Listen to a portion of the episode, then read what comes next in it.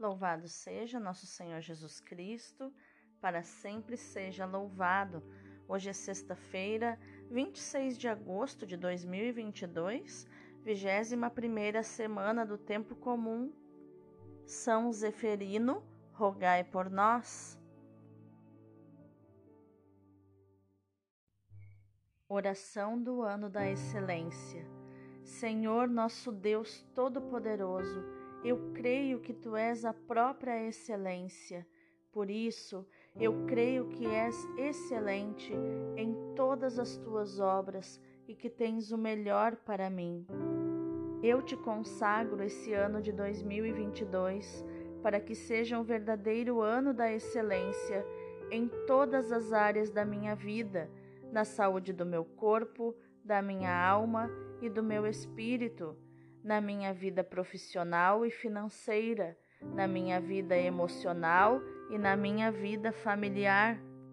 Afasta para longe de mim todo o mal e derrama das tuas excelentes bênçãos e graças sobre mim. Tudo isso eu te peço e já te agradeço, na certeza de ser atendido, em nome de Jesus. Amém.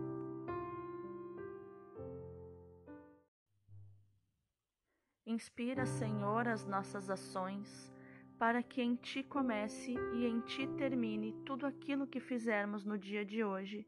Em nome do Pai, do Filho e do Espírito Santo. Amém. Roga por nós, ó Santa Mãe de Deus, para que sejamos dignos das promessas de Cristo. Amém. Pai Santo, Pai querido, Pai amado, eu quero te agradecer porque o Senhor tem cuidado de nós. Nós temos sentido o teu trabalhar e o teu agir no nosso coração e somos gratos por isso. Santificado seja o teu nome glorioso, Pai, que é soberano sobre todas as realidades. Venha o teu reino, Pai, e se estabeleça no meio de nós e ao nosso redor. Quero colocar em prática o que o Senhor Jesus nos ensinou em Marcos 11, 22 e sair da oração de galinheiro de lamentação e petição, onde eu ficava ciscando nos problemas, no que falta, na escassez, na ingratidão. E quero colocar em prática, Pai, os dois requisitos que o Senhor Jesus ensinou para que minha oração seja ouvida. Primeiro requisito, crer sem duvidar, porque duvidou, perdeu. Então, Pai, eu quero crer e não duvido. Eu creio, eu creio que vai se realizar o que eu estou pedindo, aquilo que eu necessito. E o segundo requisito é viver como se eu já tivesse recebido o que eu estou pedindo e necessito, que é viver na gratidão, que é viver na fé, como se eu já estivesse caminhando sobre a realidade que eu estou pedindo. Gratidão, Pai, por tudo isso. Viver na tua presença, Pai. Viver na tua abundância de vida, porque para ti, Pai, vida e prosperidade são sinônimos, são a mesma coisa, porque tudo que criastes prospera naturalmente. Por isso eu te agradeço, Pai, por tudo que eu recebi de ti e tudo que eu ainda receberei, segundo a tua vontade Seja feita a tua vontade na minha vida sempre, assim na terra como no céu, porque a tua vontade é boa, perfeita e agradável. Pai, eu quero acordar a águia que existe dentro de mim e voar, voar, não só para fora do galinheiro, desse cativeiro espiritual, mas voar o voo profético da águia e atingir teus ventos espirituais, onde o corvo maligno não consegue mais me atacar. O pão nosso de cada dia dá-nos hoje, Pai, o delicioso pão da tua palavra que sustenta nossa alma e nosso espírito. Dá-nos também o pão material, fruto do nosso trabalho, para prover o sustento do nosso lar. Pai, perdoa as nossas ofensas e nos ensina a perdoar com o teu perdão. Nos ensina a distribuir do teu amor, porque o meu amor e o meu perdão são escassos, Pai mas os teus são abundantes. Teu amor e teu perdão são abundantes. Pai, sopra sobre mim tuas correntes de vento do Espírito Santo, para que quando o corvo pousar em minhas costas e começar a me machucar, eu resista à tentação de descer com ele, ou à tentação de lutar contra ele, e assim eu não perca a altitude, mas que teu sopro de vida me impulsione a subir mais e mais para o alto, porque lá o corvo perde força e não consegue respirar, e é obrigado a desistir e descer aos lugares baixos de onde ele veio, e assim o Senhor me livra do maligno. Muito obrigada, gratidão, Pai. Livra-nos do maligno, porque teu é o reino, o poder e a glória para sempre. Amém.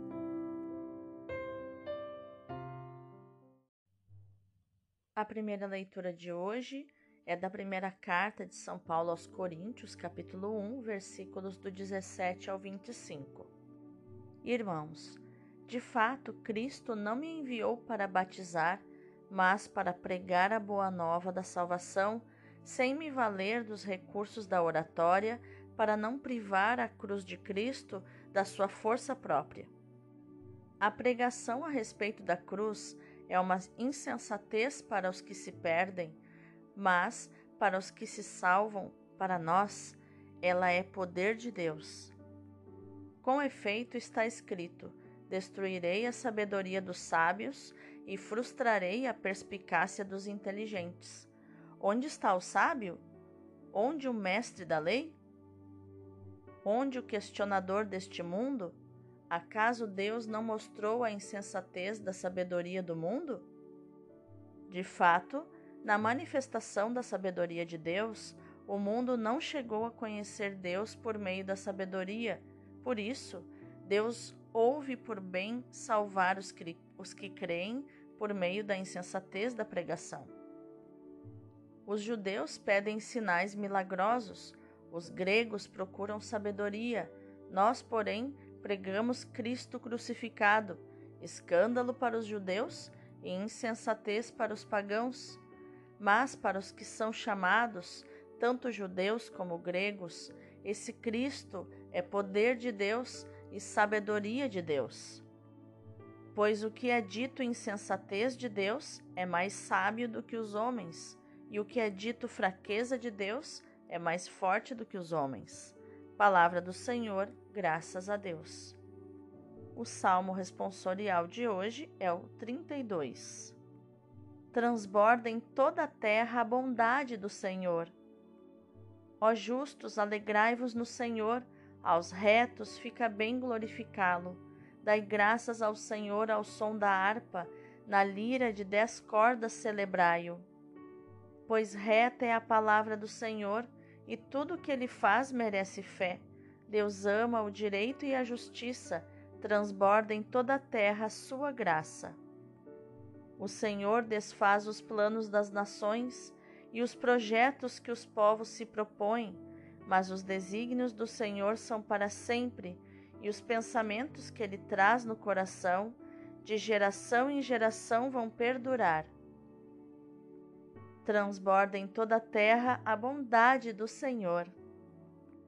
O evangelho de hoje é Mateus 25, do 1 ao 13.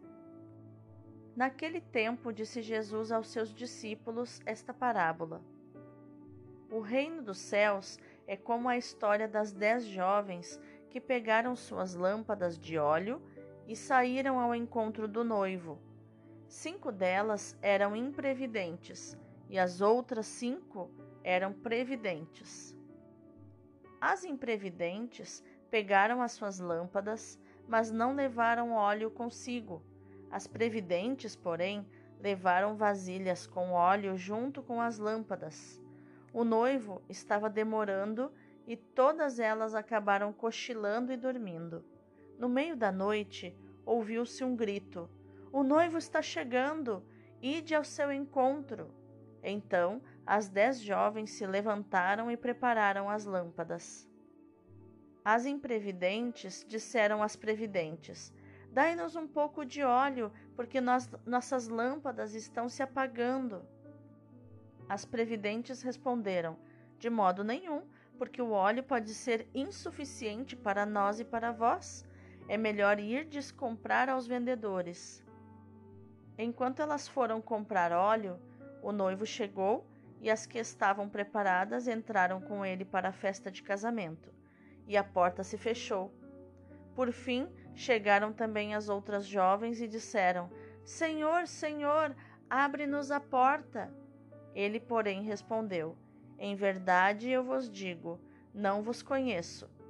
Portanto, ficai vigiando, pois não sabeis qual será o dia nem a hora. Palavra da salvação, glória a vós, Senhor. Vejamos qual o contexto das leituras de hoje. A primeira leitura nos mostra que Paulo não despreza o batismo, mas apenas insiste em que a sua vocação é pregar o Evangelho. É absurdo batizar uma pessoa sem antes apresentar Jesus a ela. Além disso, na ordem cronológica e da graça, a pregação precede a fé e, portanto, precede também o batismo, como está em Romanos 10, 14. Tanto que na igreja, quando um bebê é batizado, é pela fé dos pais.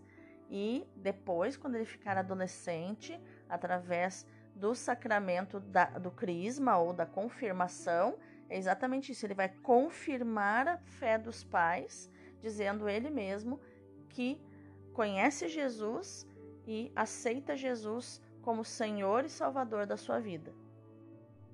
Paulo prega Jesus mas não com discursos eloquentes e sabedoria humana.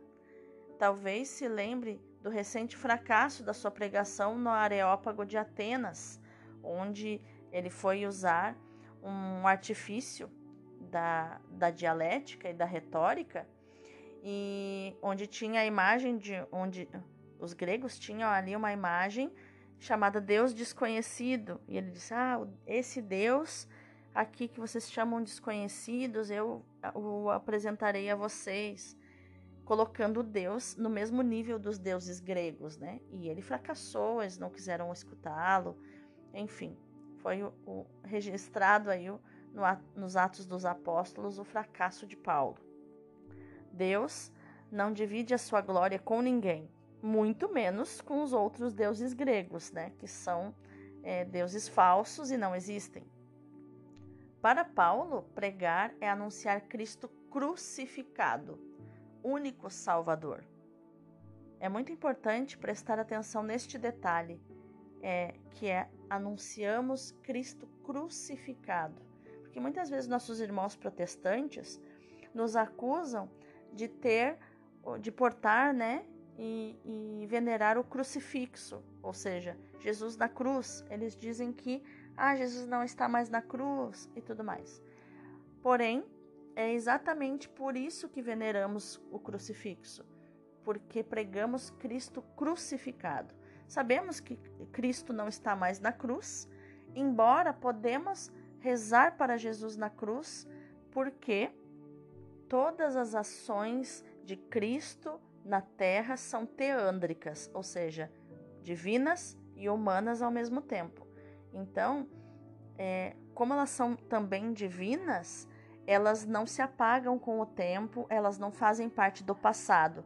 Então, nós podemos hoje rezar para Jesus na cruz, porque hoje no Kairós, no tempo de Deus, que é só o agora, na eternidade, Jesus é, é gravado, é repercutido, ressoa na eternidade, transcende na eternidade Jesus crucificado. A palavra de Deus, especialmente a palavra da cruz, é viva e eficaz por si mesma, diz Hebreus 4:12. Não precisa de apoios humanos que até podem ofuscar a beleza da cruz. A cruz, para compreendermos a cruz de Cristo, só conseguimos compreender por revelação do Espírito Santo direto no nosso espírito. Citando o Antigo Testamento, e a sua arte retórica, Paulo insiste naquilo que é verdadeiramente decisivo. Cristo crucificado é escândalo para os judeus, pois pendendo do madeiro era considerado maldito por causa daquela palavra de Deuteronômio 21, 23, que diz: Maldito todo aquele que é suspenso no madeiro. Cristo é loucura para os pagãos também, porque lhes repugnava uma divindade que se deixasse crucificar. Mas é na cruz que Cristo manifesta o seu poder. Os cristãos de qualquer origem devem sintonizar-se com a lógica divina e viver de acordo com a sabedoria da cruz. Jesus é o único capaz de transformar em bem o mal que aconteceu a ele. Transformar a cruz de instrumento maldito em instrumento bendito. Transformar o crucificado de maldito para bendito para Salvador. É muito difícil compreender como se deu a salvação através da cruz, porque não era qualquer pessoa que poderia é, ser crucificada e salvar a humanidade. Tanto que centenas, milhares de pessoas foram crucificadas, mas nenhum salvou a humanidade. A, a grande diferença é o peso da pessoa de Cristo para salvar todas as gerações, para salvar o ser humano de forma integral, precisaria primeiro sacrifício de sangue, alguém que pudesse morrer. Então, não poderia ser uma pessoa só divina, porque Deus não morre. E também precisaria essa vida ter um peso de eternidade. O único que é eterno é Deus. Logo, Deus precisaria morrer, derramar o seu sangue para que o sangue tivesse peso de eternidade e salvasse tanto o, o, a humanidade do passado, como a do presente, como a do futuro. Por isso que a alma do salmista vai dizer: transborda em toda a terra a bondade do Senhor. Já no Evangelho, Mateus continua tratando o tema da segunda vinda de Cristo, cujo momento se desconhece pelo que é preciso estar vigilantes e prontos. Vigiai, porque não sabeis o dia nem a hora, diz o versículo 13. Na parábola que hoje escutamos, o quadro é diferente. Não se espera o dono, mas o esposo. Quem espera também não é o servo prudente ou o servo mau, mas são cinco virgens prudentes e cinco virgens insensatas, imprudentes. E há mesmo alguns pormenores que podem chocar. A reação fortemente severa e desproporcional do esposo, a atitude pouco caridosa das virgens prudentes, etc. Mas o significado global da parábola é claro. A igreja está toda à espera da vinda de Cristo, o noivo. Mas é loucura não prever a hipótese de que ele possa demorar? Quando se ouvir no meio da noite o grito: Aí vem o noivo, ide ao seu encontro, como diz o versículo 6, os cristãos hão de estar prontos, com a lâmpada bem acesa pelo azeite das boas obras realizadas com amor. O esposo esperado pode revelar-se um juiz severo para quem tiver o amor apagado no coração. Mas vamos meditar mais profundamente essa palavra. Ambas as leituras, de modo diferente, nos falam de sabedoria e de loucura. Paulo sublinha o contraste entre sabedoria humana e sabedoria divina. Os coríntios, como os gregos em geral, eram ávidos de sabedoria humana e, por isso, muito interessados em investigação filosófica. Tanto que os grandes filósofos eram gregos. Isso levou os gregos a aderir a diferentes pregadores do Evangelho, conforme a sua maior ou menor capacidade de expressar atraentemente a doutrina de Cristo. Por isso, Paulo sentiu-se no dever de os avisar. Cristo não me enviou a batizar, mas a pregar o Evangelho, e sem recorrer à sabedoria da linguagem, para não esvaziar da sua eficácia a cruz de Cristo ele diz no versículo 17. E realçou o contraste entre a sabedoria da cruz e a sabedoria humana. A linguagem da cruz é certamente loucura para os que se perdem, mas para os que se salvam, para nós, é força de Deus, ele diz no versículo 18.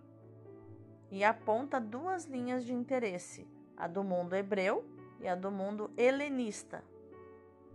Enquanto os judeus pedem sinais, os gregos andam em busca da sabedoria. De fato, várias vezes no Evangelho, os judeus pedem a Jesus sinais para acreditarem que ele é o enviado de Deus. Os gregos, pelo contrário, procuram discursos eloquentes, convincentes, razoáveis. Mas Paulo afirma: nós pregamos um Messias crucificado, escândalo para os judeus e loucura para os gentios. Gentios eram considerados todos aqueles que não eram judeus. O apóstolo Paulo acha que Deus não está disposto a acomodar-se às exigências de judeus e gregos. O que é tido como loucura de Deus é mais sábio que os homens, e o que é tido como fraqueza de Deus é mais forte que os homens. Diz o versículo 25. Mas, à luz da teologia paulina, a cruz é a revelação mais poderosa e sábia do amor de Deus. Aceitar por amor as humilhações, os sofrimentos, a morte, é puro amor. É um amor puro, forte, generoso. Não há amor maior do que esse, e o mundo não compreende esse amor. Fiéis à escuta da palavra e à fração do pão, somos chamados a descobrir cada vez mais a pessoa de Cristo e o mistério do seu coração e a anunciar o seu amor que excede todo conhecimento, todo entendimento. Cristo habite pela fé nos vossos corações, de sorte que, enraizados e fundados no amor, possais compreender com todos os santos qual é a largura e o comprimento, a altura e a profundidade, e conhecer, enfim, o amor de Cristo que excede todo conhecimento para serdes repletos da plenitude de Deus, diz Efésios 3, do 17 ao 19. O modo para conhecer cada vez mais a pessoa de Cristo e o mistério do seu coração, para anunciar o seu amor que excede todo conhecimento, é, em primeiro lugar, a fé, entendida como adesão total da nossa pessoa e da nossa vida a Cristo esvaziando-nos do egoísmo para lhe deixar cada vez maior o nosso espaço interior. Vamos orar? Senhor, ensina-me a procurar somente a Ti e não aos Teus milagres, aos Teus dons, porque és o Filho de Deus que por amor morreste na cruz para me salvar que eu te procure sempre, procurando-te, te encontre e encontrando-te, te procure ainda mais, como rezava o teu servo Santo Agostinho de Hipona. Faz-me ouvir o convite que dirigiste aos teus primeiros discípulos, Senhor. Vinde e vede. Vem e vê, como está em João 1,39. E se por motivos que só tu sabes não quiseres ser encontrado logo, se retardares a tua visita, ajuda-me a vigiar pacientemente de lâmpada acesa, alimentada pelo amor e pela fé. Quando bateres a minha porta, faz-me correr ao teu encontro.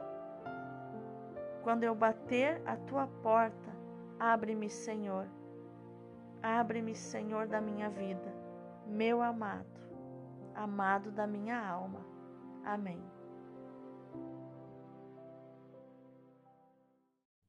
Vamos contemplar essa palavra maravilhosa de hoje.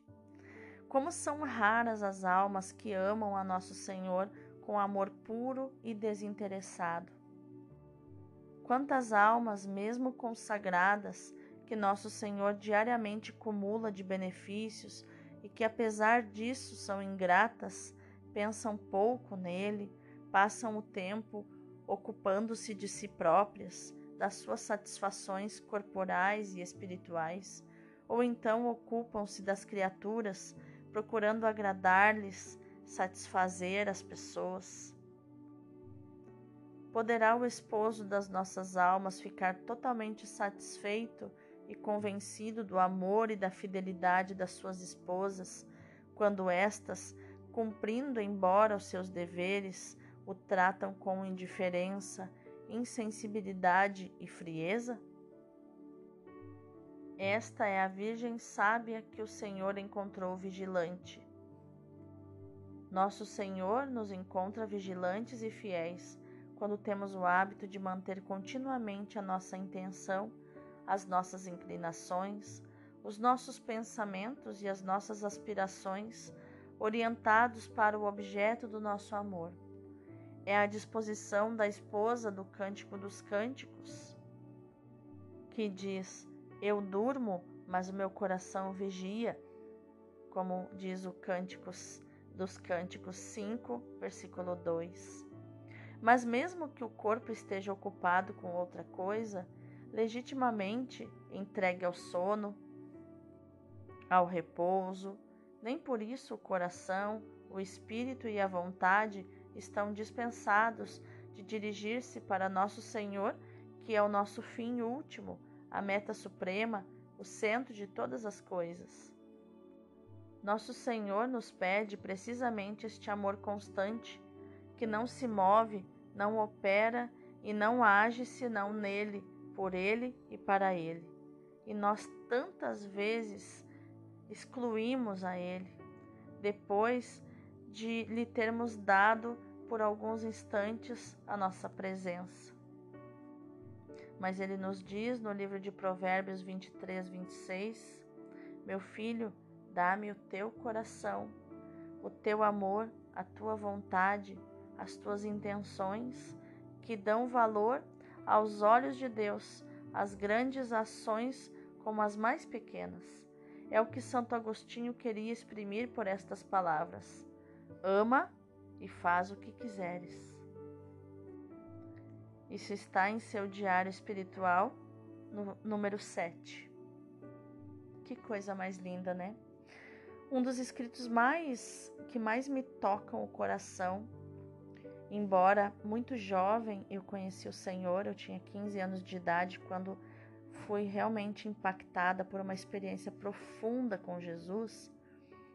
Me comove profundamente o texto de Santo Agostinho chamado Tarde Te Amei. Tem até música sobre isso. Uma das mais belas canções e melodias desta deste poema de Santo Agostinho é na voz da, da irmã Kelly Patrícia. Procure no Google Tarde Te Amei, da irmã Kelly Patrícia. Eu tenho certeza que você será impactado por esta letra e esta melodia. Letra de Santo Agostinho, melodia da irmã Kelly. E que a ação neste dia de hoje, meu irmão, minha irmã, seja meditar, proclamar e viver esta palavra de Provérbios 23, 26. Meu filho, dá-me o teu coração. Hoje Jesus te pede, dá-me o teu coração. Você é capaz de dar o teu coração para Jesus? Deus abençoe o teu dia.